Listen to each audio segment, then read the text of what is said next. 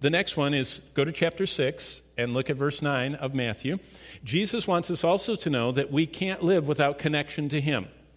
Uh, in fact, prayer is a connection to God. Prayer is all about a cord that, that causes us to have a a conduit of communication and power between us and the infinite God of the universe. Prayer is our attachment. Do you ever watch the, the movies about spacewalks or when they're, they're doing the Skylab? You know how those, those astronauts, uh, they have to have that pack with them and they have to have some connection because they'll float away. Our connection so we don't float away from God is prayer. And you know, that cord that cord of prayer, needing to pray and be connected to God all the time, sometimes it's challenging. I mean, I, I, told the first service that in the 80s, when I was pastoring in New England, we lived in a 160 plus year old mansion that all the pastors had lived in for generations that was bought by the DuPont family, and the pastor had to live in it.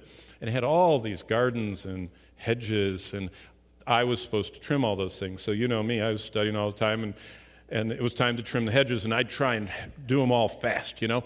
And I would get my cord out, and I'd have it over, and it'd be like this, and all of a sudden I'd go, Whoop.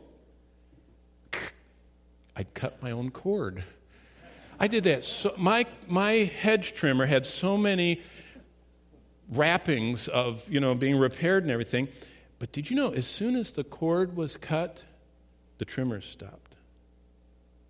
Did you know a lot of believers are not running on power to God. Their cord is cut. They are not connected to God. Prayer does not characterize their life. They don't pray without ceasing, and their trimmer isn't working. and they can't figure out the connection. And God says, teach them after this manner to pray. And by the way, the Lord's Prayer, when we get to it, we haven't done that one yet either. Uh, we're going to do that one um, actually starting next week. The Lord's Prayer is almost a microcosm. There are seven elements in the Lord's Prayer that reflect all the elements. And then the Spirit filled, we covered that apart from the Spirit, we can do nothing, and that's in John chapter 7.